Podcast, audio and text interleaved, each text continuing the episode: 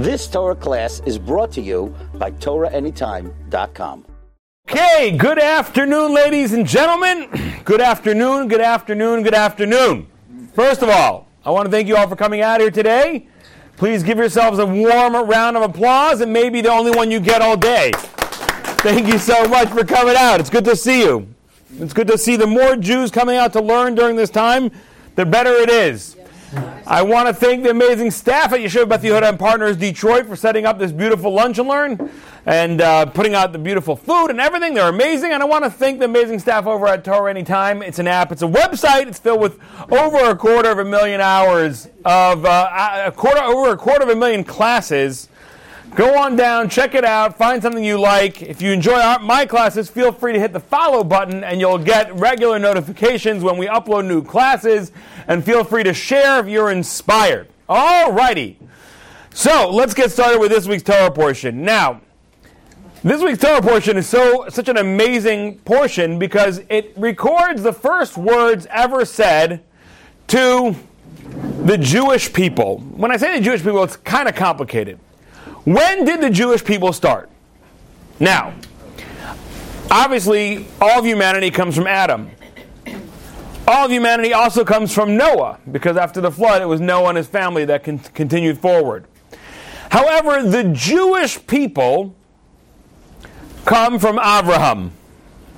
Okay, the Jewish people come from Avraham. Interestingly enough, the Muslims come from Avraham as well, right? That's from Yishmael, his other son, or one of his other sons. He had a number of other sons. He had a number of other sons because later on in his life, Keturah would give him 6 more children. So he actually had 7 other children, a fact not recognized or remembered by most. So it was one of his other children.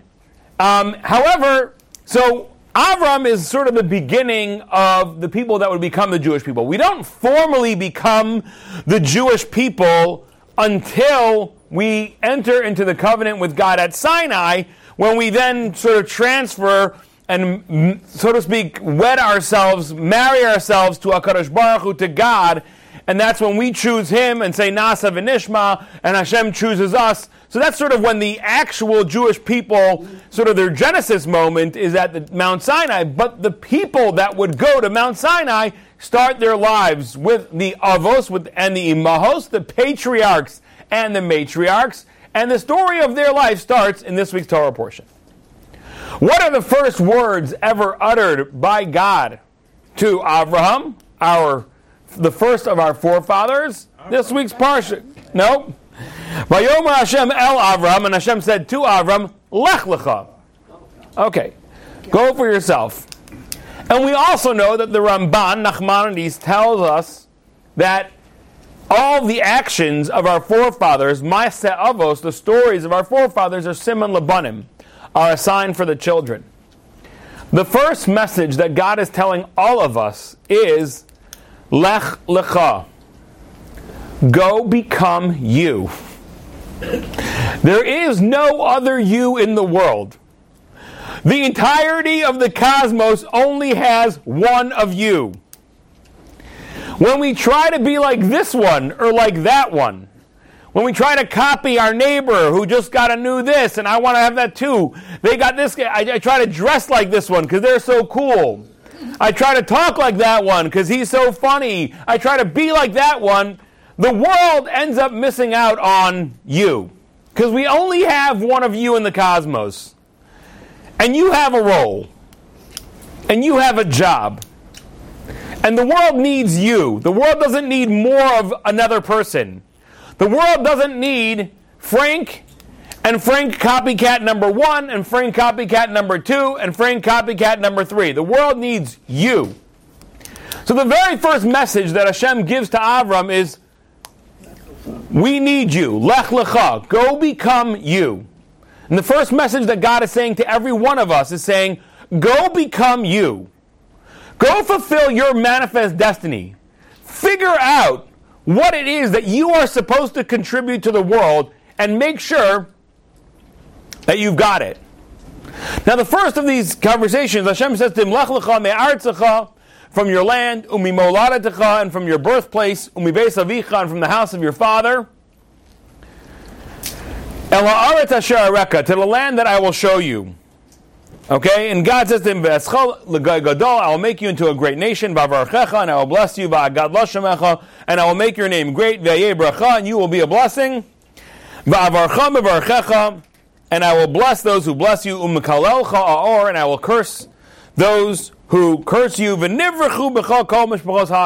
all the children of the world, all the families of the world will be blessed through you. And then continues the pasuk, Vayelech Avram kasher diber elav Hashem. And Avram went as Hashem spoke to him. Vayelech ito Lot, and Lot went with him. V'Avram ben chamesh v'shanim v'shivim shana b'tzeiso mecharan. And Avram was 75 years old when he left Haran. The first thing the Torah tells us, after it tells us that he fulfilled God's command, was his age. It's fascinating. Specifically with Avram, the Torah really seems to be obsessed with telling us his age at every stage. It tells us how old he was when he left Haran. It tells us how old he was when he was commanded to get a bris milah. It tells us how old he was when he had his child, Yishmael, the first child born to him. It tells us how old he was when Yitzchak was born. It was constantly telling us his age. But the first time we see it is over here. And what was his age? A ripe old 75. Can you imagine what it takes to change your entire life at the age of 75? It's pretty wild. It's pretty natural when you're a young person to change. The ages of, the teenage years, so to speak, right?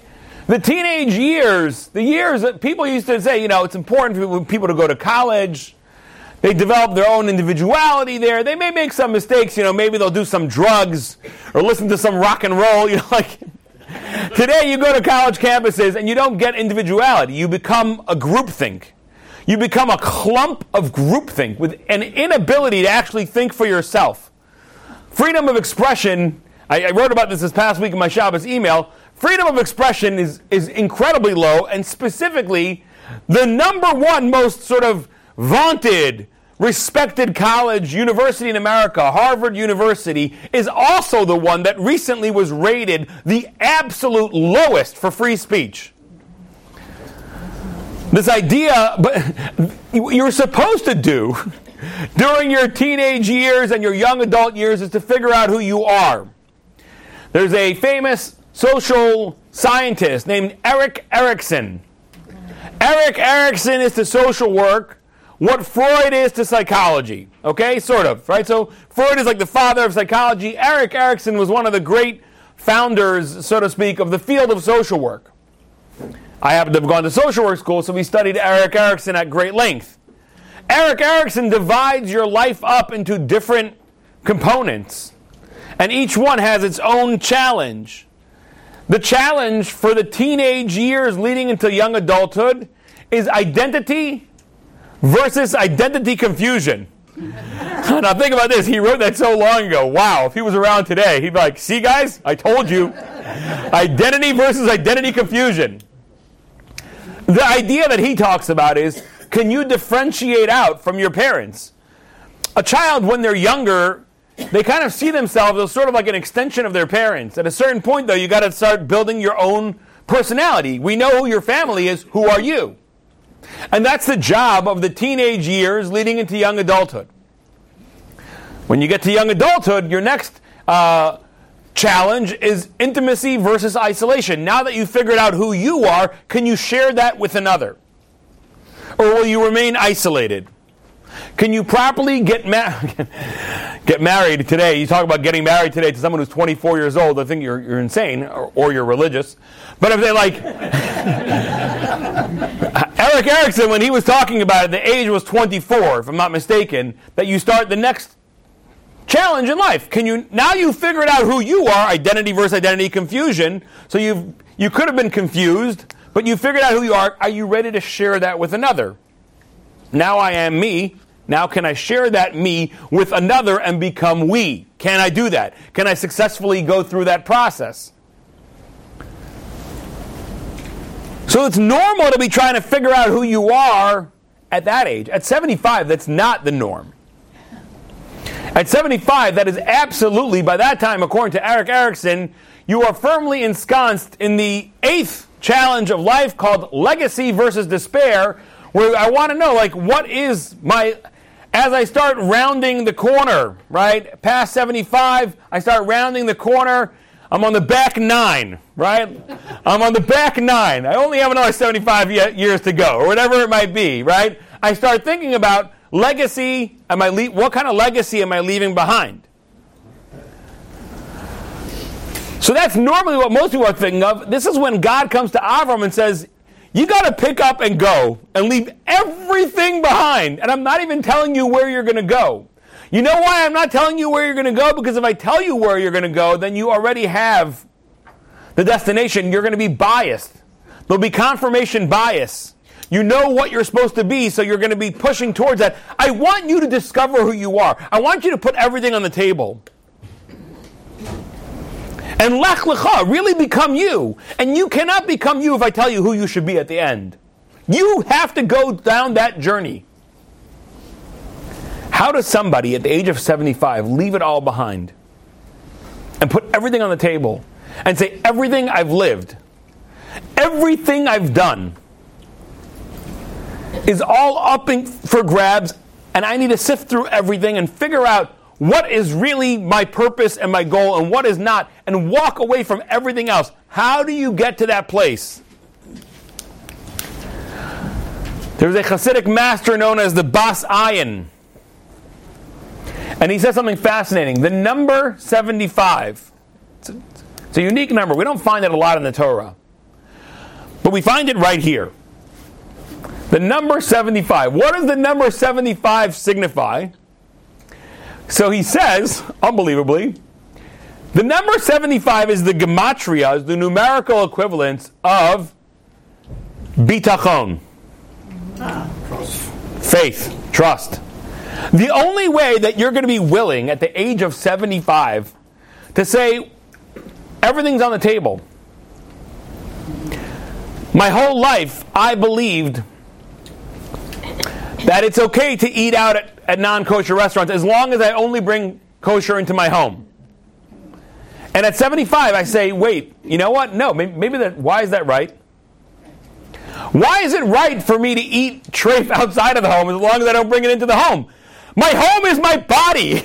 My body is the home of my soul. If I shouldn't be bringing non-kosher food into my home, I shouldn't be bringing non-kosher food into my body, which is the home for my soul.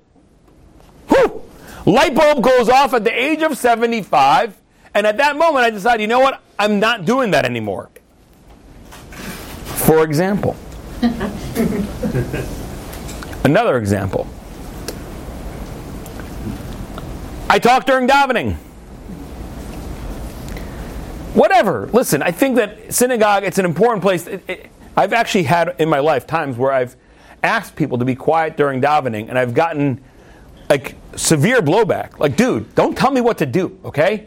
If you don't want, I just won't come to shul anymore. Which, by the way, don't come to shul anymore. It's like, if you're going to sit in the middle of shul and talk the whole davening, do me a favor, don't show up. Like, if you want to talk during shul, by all means. What he said to me is like, look, the whole week I never see my friends. So when I'm here, I'm going to schmooze with them, okay? Whoa. No, not okay. And all you got to do, by the way, is just step outside of the sanctuary. Don't schmooze with your friends in the sanctuary while people are trying to talk to God. Don't be disruptive. But for my whole life, I've been talking in shul. And then even at the age of 75, yes, even at the age of 75, I could decide, that's it. I'm putting the spike down here. Up until now, up until here, I've spoken in shul. I didn't think it was a big deal if I talked to the person next to me during shul. I'm done. Over. Until now, I didn't think it was important for me to study Torah every day. Come on. That's a bit much. But then, at the age of 75, I decide that there should not be a day in my life that goes by where I don't study some Torah. It could be that I study a piece of the Chumash. the Stone Chumash, I take out the Stone Chumash and I read a few verses with some commentary on the bottom. It could be that I get a daily email and with a Dvar Torah on the Parsha, and I read it. It could be something, but I can't have a day in my life that goes by without Torah. What do you mean? But for 75 years I did. Okay, 75 years. But now I've got faith that I can make this change. We need enormous faith to be able to believe that we actually can make meaningful change in our lives at the age of 75, or at the age of 14, or at the age of 44, or at the age of 65, or whatever the number is. The way you're able to make that choice, especially when it's later on, is you need to have tremendous faith. Avram, to pick up and leave everything behind, how does it happen? Bitachon. Faith in God, that if I embark on this journey, He will carry me through. There is a, I heard this idea,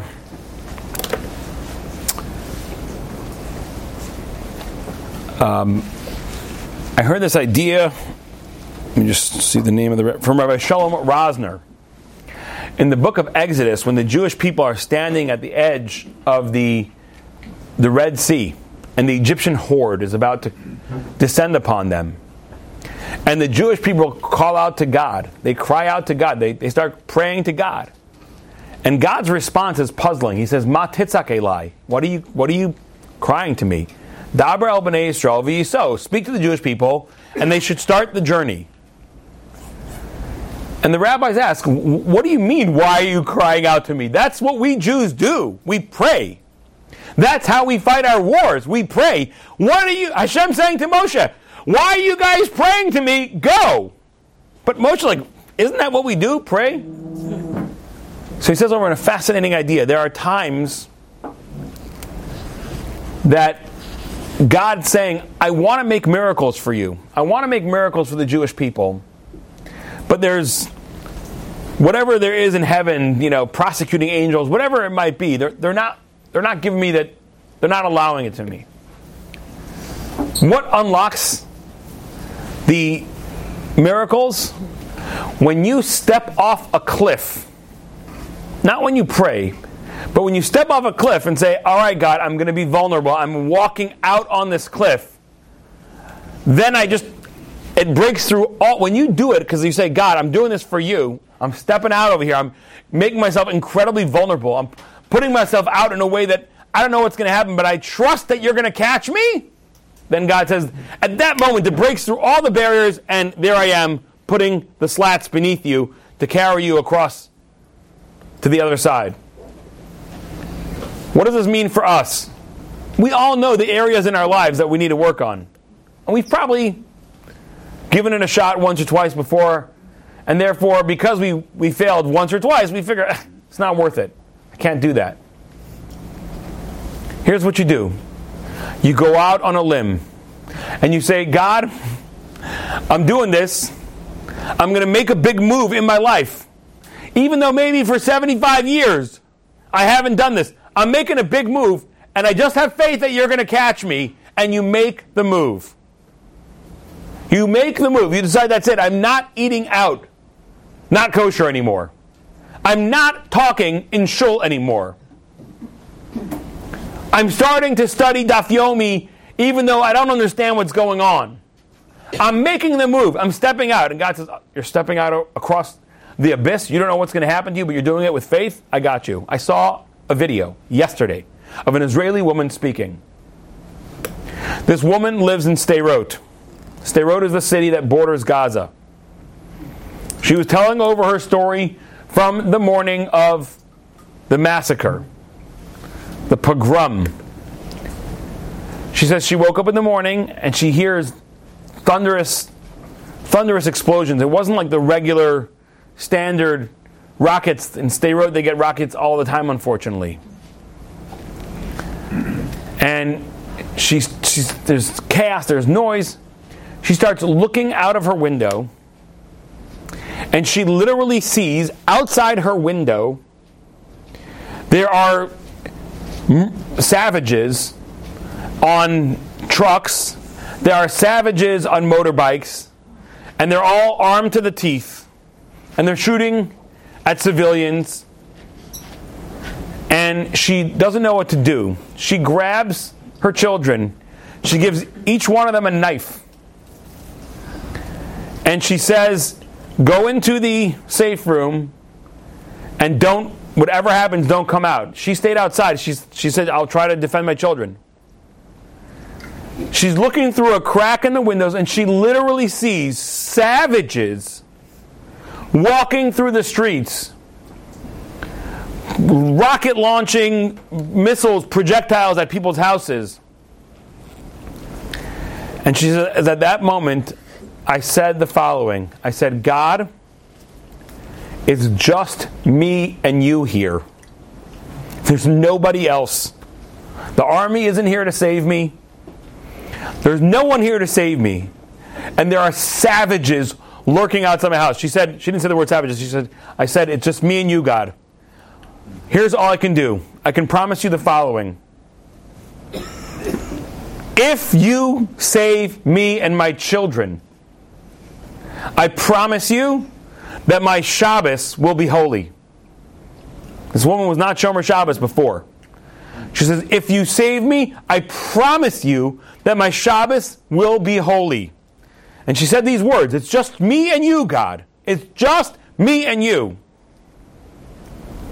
She went back into an inner room in her house, and nobody touched her apartment. She could hear them outside the whole time, going through apartments. Nobody touched her apartment. Now, I heard this from her mouth, a video, obviously. I heard this in a video from her mouth. It's just you and me, God. I'm stepping out on a ledge over here. I'm going to do something that I'm not accustomed to doing. I'm going to take a leap of faith. And when we take a leap of faith, God says, I'm here to catch you. But I can only have that if you take the leap of faith. Next, I want to point out another idea that I heard this week from Rabbi Ephraim Goldberg from Boca Raton. He said such a beautiful idea, and as soon as I heard it, I was like, wow, what a message for this times. Hashem says to Avram, if you go on your journey, Va'avarcha mivarchecha, I will bless those who bless you, u'mikalalcha a'or, and those who curse you, I will curse. Now, I know that you guys are maybe not fluent in Hebrew, but this is pretty, you'll notice what I'm going to point out now. Va'avarcha mivarchecha, I will bless those who bless you. Uses the same root word, Barech, Barech. The root word, the shoresh, the root word is Barech. Va'avarcha, I will bless, mivarchecha, those who bless you. Then, umikalelcha, and those who curse you, root word kalel, aor, I will curse. Right? Because aror, the word aror means to curse. Okay? So, but here, Hashem changes the language. When it comes to blessing, it says, those who bless you, I will bless. Va'avarcha, mivarchecha. But when it comes to cursing, it says, those who curse you, I will curse, but it changes the word. There's two different words for curses in Hebrew. There's klala, and there's aror. And it says, umikalelcha, those who curse you, aror, I will curse. Why does Hashem change the language? Said Rabbi Ephraim Goldberg, the word aor contains the word or, contains the word light.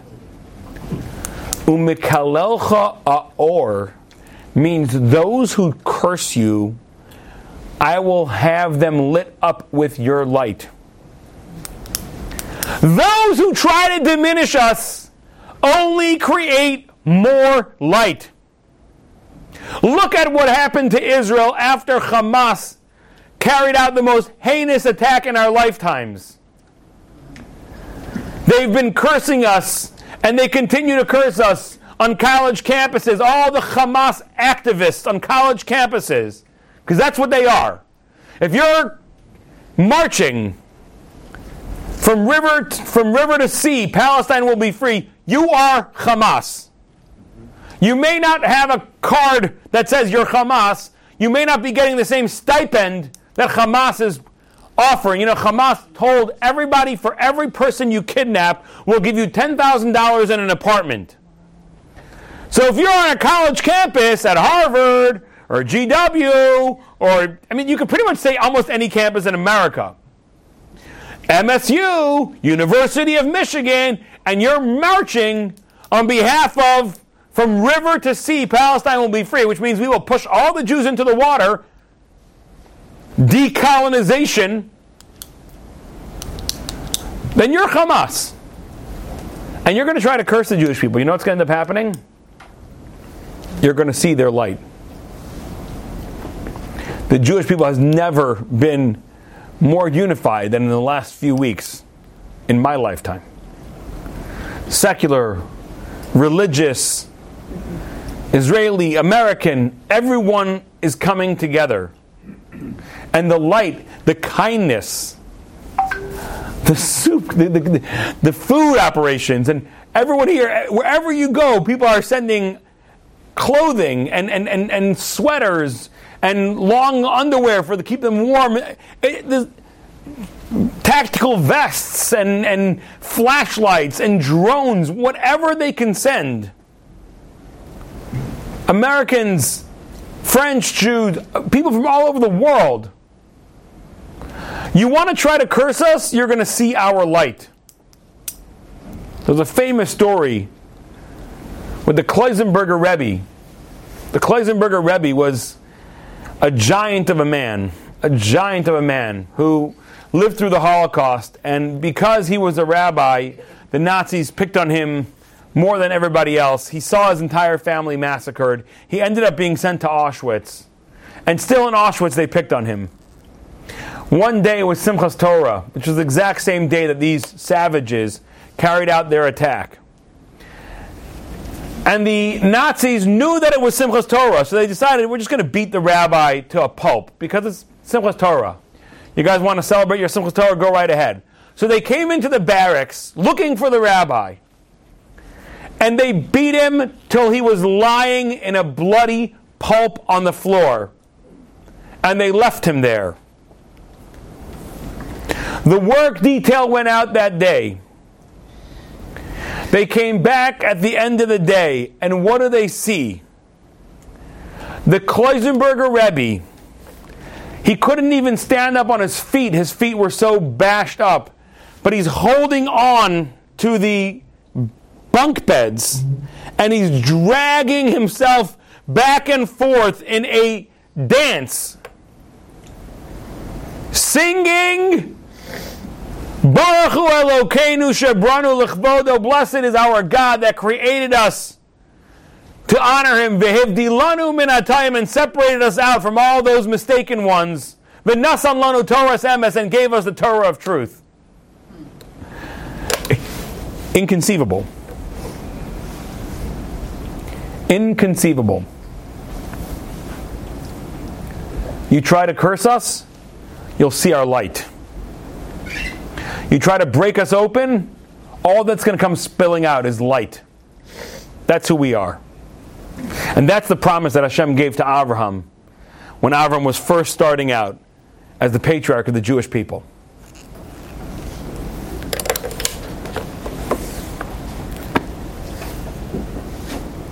Now there's a fascinating story.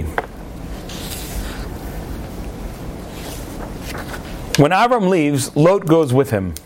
Who is Lot? Lot is his nephew. Exactly. Lot is his nephew, and Lot comes with him.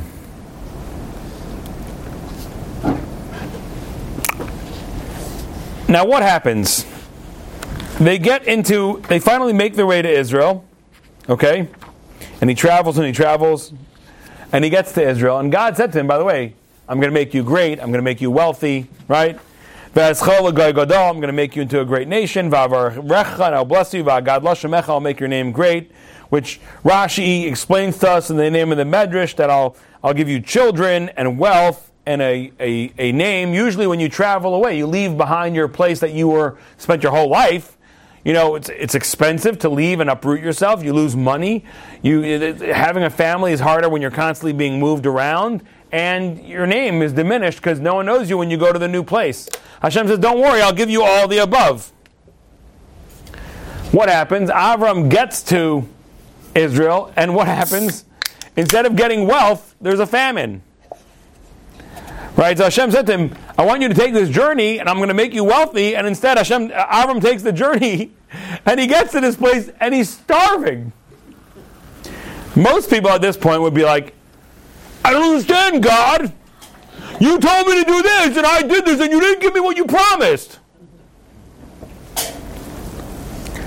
Vayi Rav Ba'aretz, and there was a famine in the land. And by the way, this is considered to be one of the next big tests of Avraham. Avram Ba'asara Nisyonos Nisnasa Avram. Avram tells us the Mishnah and ethics of our fathers was tested with 10 massive tests, and each one of them, he was imbuing our DNA with the ability to overcome these challenges. And one of those major challenges is the challenge when you do the right thing, and yet you don't see the reward. And in Avram's case, Hashem even told him, I'm going to give you, there'll be great reward for you, and yet Avram leaves everything behind as God had told him, travels all the way to the land of Israel, and what happens? There's a famine. He has nothing to eat. He has to go borrowing money and leaving and running away to another country where his wife ends up getting kidnapped. A blessing. Barech atah Adonai Eloheinu melech haolam she'akol nהיה b'dvaro. Amen. Lot, on the other hand, Lot ends up going the other way. Lot becomes cynical. Lot ends up... Oh, sorry, hold on a second.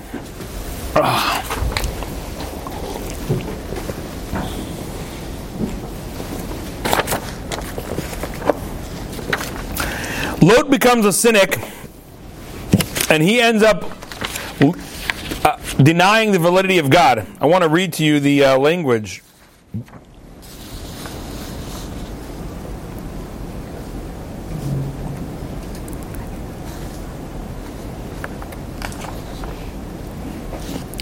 So the language is,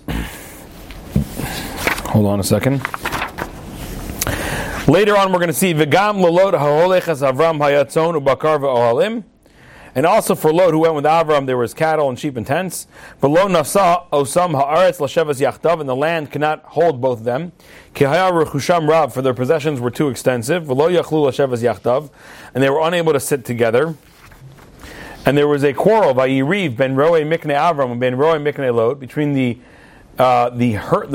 shepherds of Avram and the shepherds of Lot. What was the fight about? Lot's shepherds were grazing in other people's fields. And when Avram tried to chastise Lot, that's dishonest. Remember last week we spoke about stealing.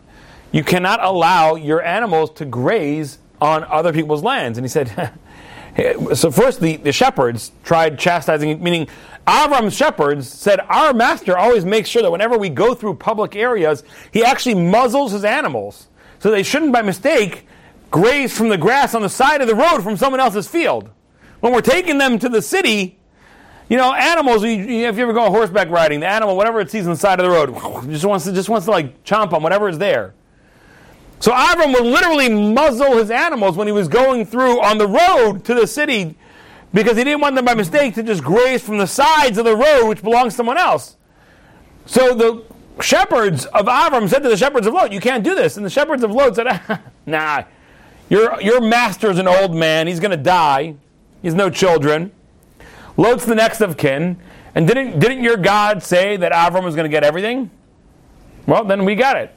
This is going to be ours, so we're just taking it now, a little bit ahead of time.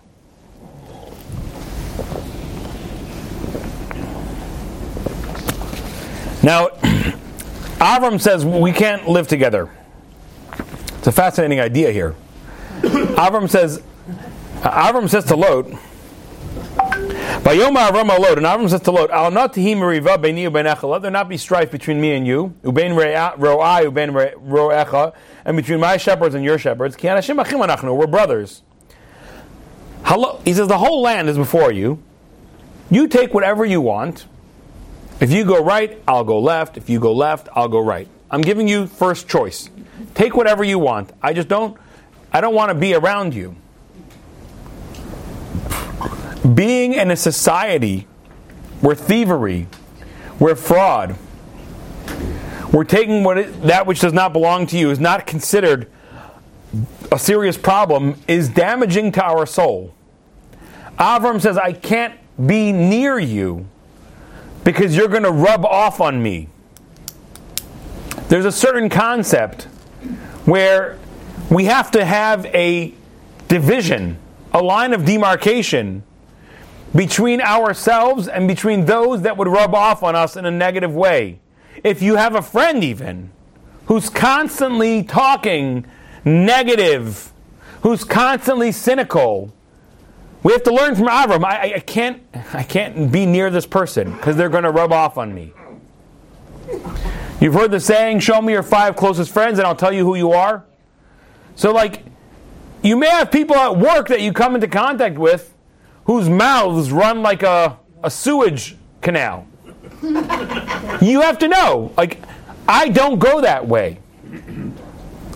It's fascinating, today at almost any workplace you are, the language, it's actually part of the losing of humanity. When God made Adam, it says, Vayipach ba'apav nishmas chayim. He blew into him a speaking spirit. And the Onkelos translate this as he blew into him a living spirit. And Onkelos translates it as he blew into him a speaking spirit. Your neshama is incredibly, the neshama that God blew into us by Onkelos translation, and Onkelos is the primary translator of the Torah, your neshama is a speaking spirit. Your speech is incredibly connected to who you are. And by the way, we see it. You have people who are just always happy and praising and joyful, and yet people are always cynical, and it really tells you where their neshama is at, unfortunately. But today, the filth that so many people in society just come streaming out of their mouth, as if there's nothing wrong. And I say, what is so wrong? What is so wrong if I say a curse word? Right? What is so wrong? You ever thought about that?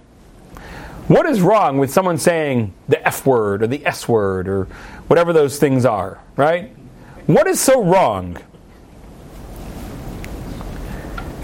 So the answer is, you know that when you're saying it, you're saying something that represents something that is not clean. And when you say it, you become not clean. You degrade yourself every time you curse. There we go. Now you got to do that every time you curse. You degrade yourself every time you curse. And sometimes it's hurtful to your soul even being around people who curse all the time. Now, of course, again, in the workplace, you can't avoid it. But you have to know, that's my workplace. That's not what I choose to be around. Avram says, this guy's a thief. And not only is he a thief, he's worse than a thief. He's a thief who rationalizes away what he does. I can't be around him. And Lot leaves. But fascinatingly, the Medrash says, Vayisa Lot mikedem. And Lot set out from the east. He siya atzmo mikadmono shel olam.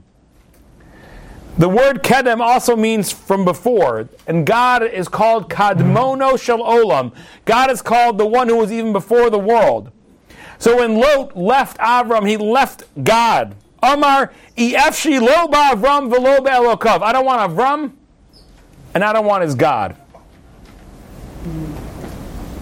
How did this happen? How do you have a Lot who left Haran with Avraham? When God comes to Avraham and says, I want you to take this big journey, I want you to leave it all behind, Lot left everything behind with Avraham. And yet now, Lot is leaving Avraham and leaving his God. What happened over there? The answer is, why did Lot leave with Avraham? Lot and Avraham left for very different reasons. Avraham went to do what God asked. And even though right when he got there, God gave him a famine. And he had to go down to Egypt, penniless. And when he got to Egypt, his wife was kidnapped. He never faltered and he never wavered because he wasn't doing it for the blessings and the riches that God had promised him. He only was doing it to fulfill God's word. So of course, even though he didn't see blessings, he didn't see riches, he kept doing whatever it was to fulfill God's word. Lot said, I'm going to go with Avraham because I want the wealth that Hashem promised Avraham. And as soon as he got there, there was a famine. Lot was like, I'm done. And as soon as he was financially stable, he started with his thieving, he started with his stealing. When Avraham says you need to separate, he's like, I'm out of here. I'll leave that God behind. That God doesn't make good on his promises. Because I went with Avraham and you didn't give me the money right away. So we have to know, what is our goal in serving God? If our goal in serving God is the wealth, then if the wealth doesn't come, you might walk away. If your goal in serving God is to be a godly human being, then you understand that God is not a jukebox that you put, mitzvos into the jukebox and then you hit play the song called Wealth and God's like, here you go. So many people expect that if I just do the right thing, then everything's going to go well. I'm going to be wealthy and healthy and the Lions are going to keep on winning.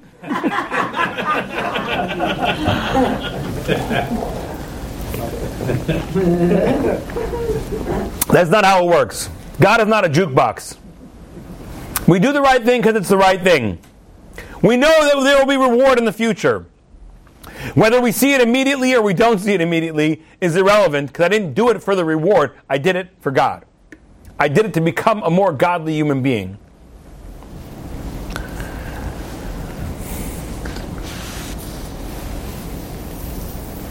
Okay. Now, another important thing. I want to look back at the language. Vayehi riv, and there was a quarrel. Bein roe mikne Avram ubein roe mikne Lot, between the shepherds of Avram and the shepherds of Lot. And the Canaanite and the Perizzite were at the time dwelling in the land. Vayomer Avram el Lot, Al na tihi meriva beini ubeinecha. Let there not be a meriva, strife, between me and you. Now let's focus on the Hebrew over here again. Today's a Hebrew class. It says, Vayehi riv, there was a fight, a quarrel. And then Avram says, Al na tihi meriva, there should not be strife. Why doesn't Avram say, Al na tihi riv, there should not be a fight between us? So the Al-Sheikh, one of the great early commentators, says something fascinating. He says, every fight starts off as a little reef, a little quarrel. But then it gets bigger and bigger and starts sucking in people all around it. Right? Starts sucking in, because then you talk to your friend, you're like, did you hear what Sally just did to me? No way, are you serious? I can't believe. Yeah, and then she even said, and you start building it up. Sometimes it gets to the point where the meriva, the strife that comes out of this fight, is so far beyond whatever you started off with. You may not even remember what it started out as. Somebody I know was married to a girl, and in her family, there was like a, what's the families in Romeo and Juliet? The Capulets and the Montagues, right? Their family had within the family, like it was like the Capulets and the Montagues, the Schwartzes and the Schwartzes. There weren't Schwartzes. I'm just saying a name, a Jewish name, but it was like the Schwartzes and the Schwartzes, and there was two sides of the family. And we're talking about now, it was generational fights. What was it about? Inheritance. No, it wasn't even an inheritance, right? At least there should be over inheritance. Someone left behind $1 million. They're fighting over it. No.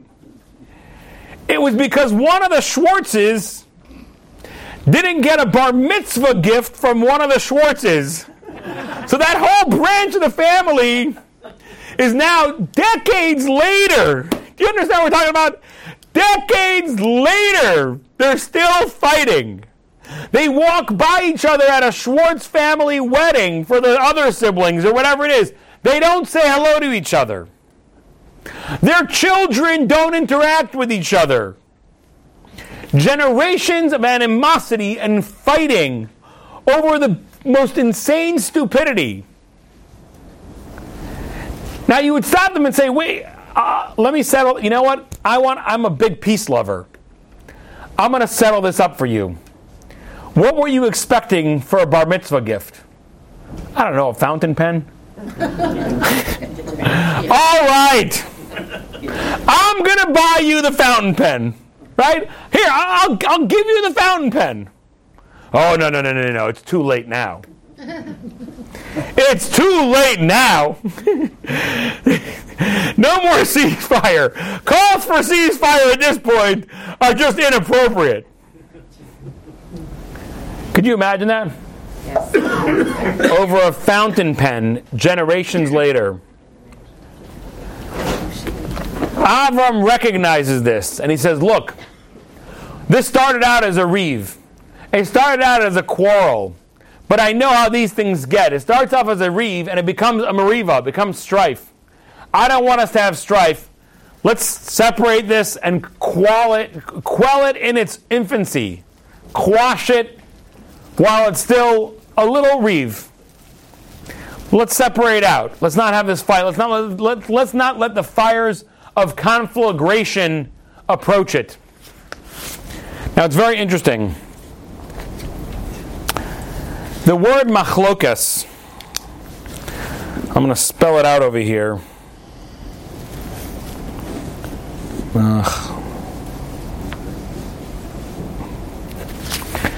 If you look at the word for machlokas in Hebrew, okay, this is not a great thing, but the word machlokas, the letter mem has only it goes up and it comes down. It's got a little hole in the bottom. You know what I'm talking about? Just a little tiny hole in between one leg and the next piece. Yeah. By the next letter, the ches, the whole bottom is open already, right? Then the lamed, it goes all the way up and it's fully open. And then the kuf starts going all the way down. And then the letter taf is not only that it's totally open on the bottom, but the foot is already heading out into the future. That's how a fight goes. It starts off with a little opening, it gets a little bit bigger, it goes all the way up and all the way down to the highest letter in the alphabet, to the lowest letter in the alphabet, and then it kicks out into the future. That's how machlokas goes. If you look at the letters in Hebrew, again, mem, ches, lamed, kuf, saf, taf. That's what a machlokas is. So, ladies and gentlemen, let's remember, if there's any machlokasim that we have in our family, if there's anybody that we're still not talking to because we didn't get a fountain pen, and obviously none of us have that exact situation, but many of us do have family discomfort, family we don't talk so often, family. A friend of mine recently had a situation where a family member of his got angry at him and he did nothing wrong. I was very close to the whole story. I know the whole story. He did nothing wrong. But a family member got angry at him and wouldn't talk to him. And I'm telling you, I know the guy and I know that he did nothing wrong. He was not in the wrong. But he called up and he just apologized profusely. Because sometimes it's not about right or wrong. It's about peace and the incredible value of peace that we have in Judaism and how we're willing to do anything for peace. Now, of course, in these times, everything you say has to be taken carefully because people say, oh, see, the rabbi said we should do anything for peace. We should make a ceasefire now. No, that's not what I'm saying. Ironically, I've spoken about this before, there's a difference between peace and appeasement. Appeasement, right? There's peace and appeasement. Appeasement leads to more war, more bloodshed, more killing, more death. It looks friendly and nice. Like Neville Chamberlain came back to England and said he achieved peace in our times. What he really meant is I've achieved appeasement in my times, which when you try to appease a monster, it only gets bigger and hungrier. I'll give anything for peace, but not for appeasement. I just want to kind of point that out there. People probably are saying to you right now, but what about all the people in Gaza? And I'm sure you're hearing that. And the answer is, I just want you to know this, so you should know what the answer should be. First of all, I highly recommend, do not get into conversations with haters about Israel. I can assure you of one thing ahead of time. You will not change your mind, their mind. You're not going to have a rational conversation with a, from river to the sea, Palestine will be free, spouting idiot. Do not engage in conversations with idiots. That's number one. But if you want to know when someone says to you, and we as Jews, of course, we feel horrible about what's going on in Gaza right now. We do feel bad. Golda Meir once said, we could even forgive the Arabs for what they did to our children, but we can't forgive them for what they made our children do. Anytime we have to kill, it's the most horrible thing. And the fact that the Hamas people are using millions of people as human shields is the most deplorable act, the most cowardly act.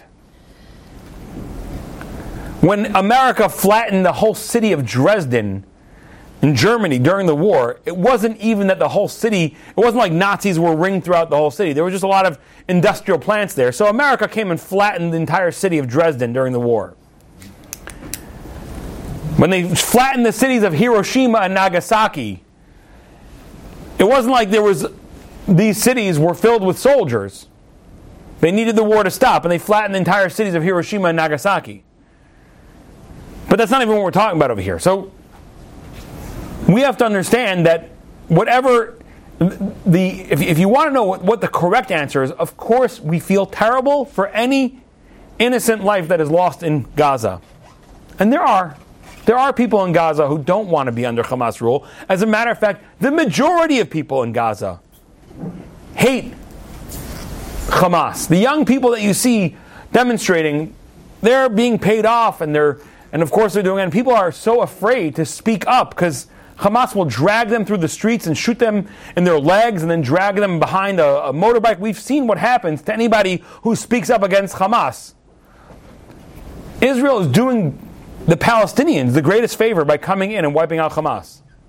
When Netanyahu and the Israelis say that our objective here is to finish off Hamas, we're doing it for the Jewish people. That's what we're doing it for. But make no mistake, the greatest beneficiaries of this will be the Palestinian people who have been living in abject poverty under the heavy hand of the most horrific despots in the world, who sit and live in villas and mansions in Qatar and take all the money that they get, the billions of dollars that come in, and don't give it to the starving people of Gaza, but instead use it to build terror and tunnels and give stipends to people who kidnap Jewish people.